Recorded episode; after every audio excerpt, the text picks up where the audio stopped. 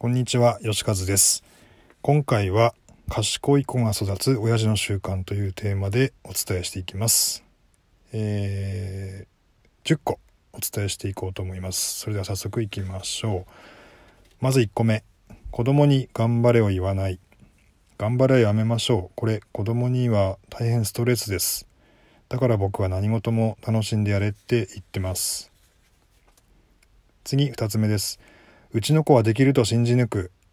信じるではなくて信じ抜くことです。どんなことが起きようと子供を信じ抜いてください。子供は親から信用されていないって思われることが一番傷つきます。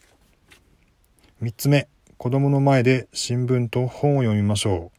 子供が目につくところに新聞本、さらに地球儀、国語辞典、あと漢和辞典もあるといいですね。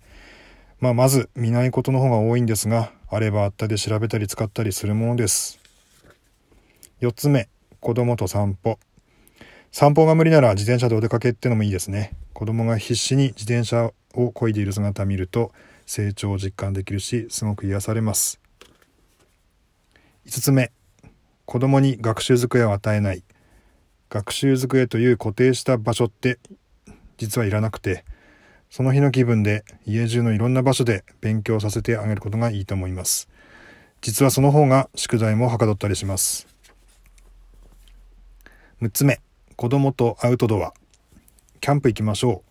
テントを子供と一緒に立てて、火を起こして野菜切って肉焼いて、とにかく簡単なことでも難しいことでも成功も失敗もさせて経験値を上げましょう。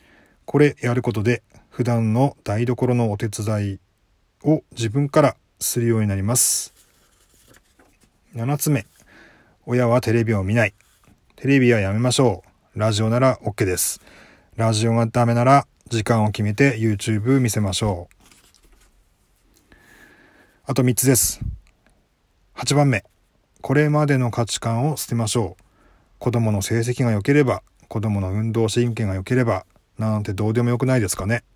まず生きてさえいれば、生き抜く力さえ身についていれば、それで十分だと僕は思います。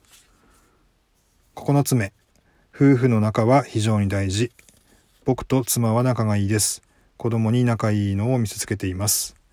あと、家族のこと、子供のこと、よく夫婦で話し合うこと、それで納得して決めていくことが大事です。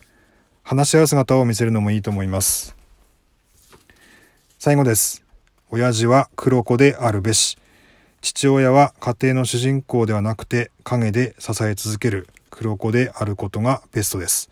とにかく子供と妻を優先します。